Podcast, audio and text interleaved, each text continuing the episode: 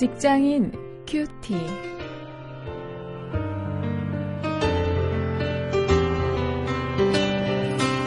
여러분 안녕하십니까? 5월 17일 오늘도 여러분과 말씀 나눌 직장사역연구소의 원용일 목사입니다.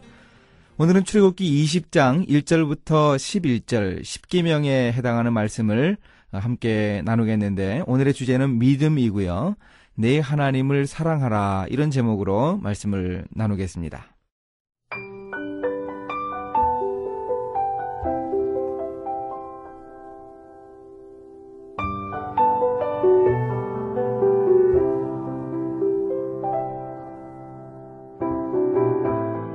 하나님이 이 모든 말씀으로 일러 가라사대 나는 너를 애굽 땅 종되었던 집에서 인도하여 낸 너의 하나님 여호와로라. 너는 나 외에는 다른 신들을 네게 있게 말지니라. 너를 위하여 새긴 우상을 만들지 말고 또 위로 하늘에 있는 것이나 아래로 땅에 있는 것이나 땅 아래 물속에 있는 것에 아무 형상이든지 만들지 말며 그것들에게 절하지 말며 그것들을 섬기지 말라. 나 여호와 너의 하나님은 질투하는 하나님인즉 나를 미워하는 자의 죄를 갚되 아비로부터 아들에게로 3, 4대까지 이르게 하거니와 나를 사랑하고 내 계명을 지키는 자에게는 천대까지 은혜를 베푸느니라. 너는 너의 하나님 여호와의 이름을 망령되이 일컫지 말라. 나 여호와는 나의 이름을 망령되이 일컫는 자를 죄 없다 하지 아니하리라. 안식일을 기억하여 거룩히 지키라. 엿새 동안은 힘써 내 모든 일을 행할 것이나 제7일은 너의 하나님 여호와의 안식일인즉 너나 네 아들이나 네 딸이나 네 남종이나 네 여종이나 네 육축이나 네 문안에 유하는 객이라도 아무 일도 하지 말라. 이는 엿새 동안에 나 여호와가 하늘과 땅과 바다와 그 가운데 모든 것을 만들고 제7일에 쉬었습니다. 그러므로 나 여호와가 안식일을 복되게 하여 그날을 거룩하게 하였느니라.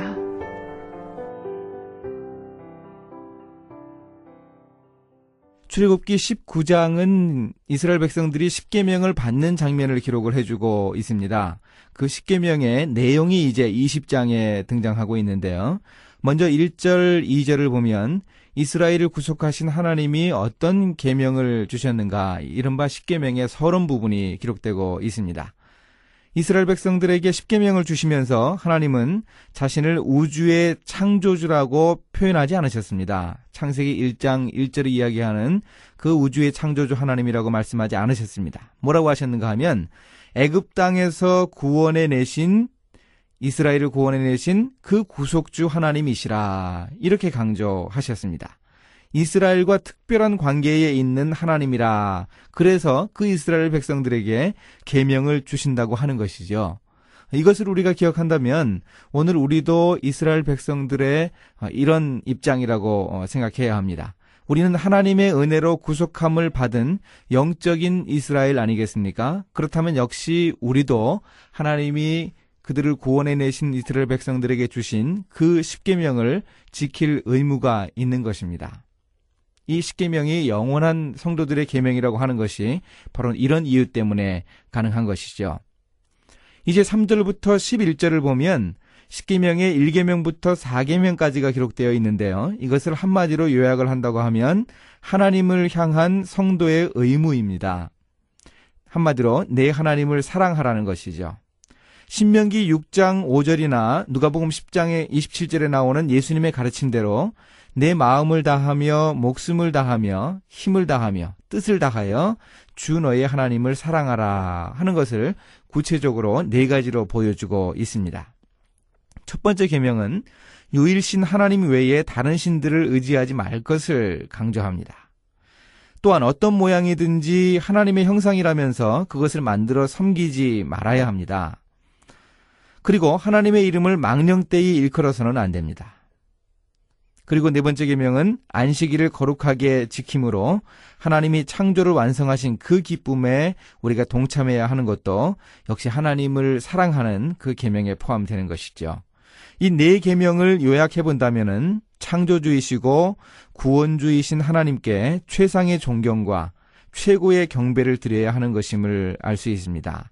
이 십계명을 우리가 자세히 살피면서 우리가 우리 일터에서 어떻게 적극적으로 하나님을 기쁘게 해드릴 수 있을까 한번 생각할 수 있어야 합니다.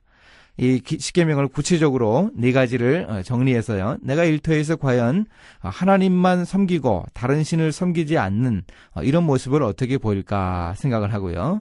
또 하나님의 이름을 망령태히 일컫는 것 이것이 어떤 것인가? 우리 일터에서 내가 저지르는 실수는 있지 않는가 한번 돌아보면 좋겠고요.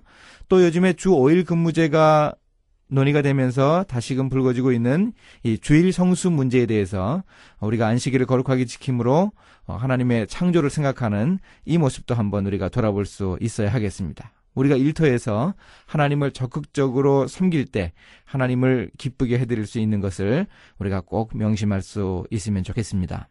이제 기도하시겠습니다. 하나님 존귀와 영광과 권세와 능력이 어, 무한하실 수 있기를 원합니다. 하나님을 섬겨야 할 가장 기본적인 의무를 저의 일터에서 일할 때에도 다 할 수 있도록 저를 붙들어 주시기를 원합니다. 예수님의 이름으로 기도했습니다. 아멘.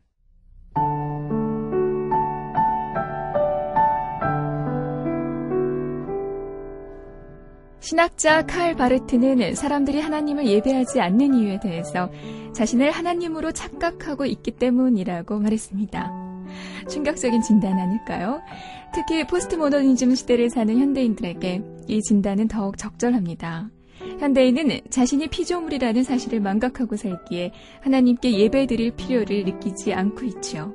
따라서 진정으로 하나님을 예배하려면 내 속에 있는 자아를 깨뜨려야 합니다.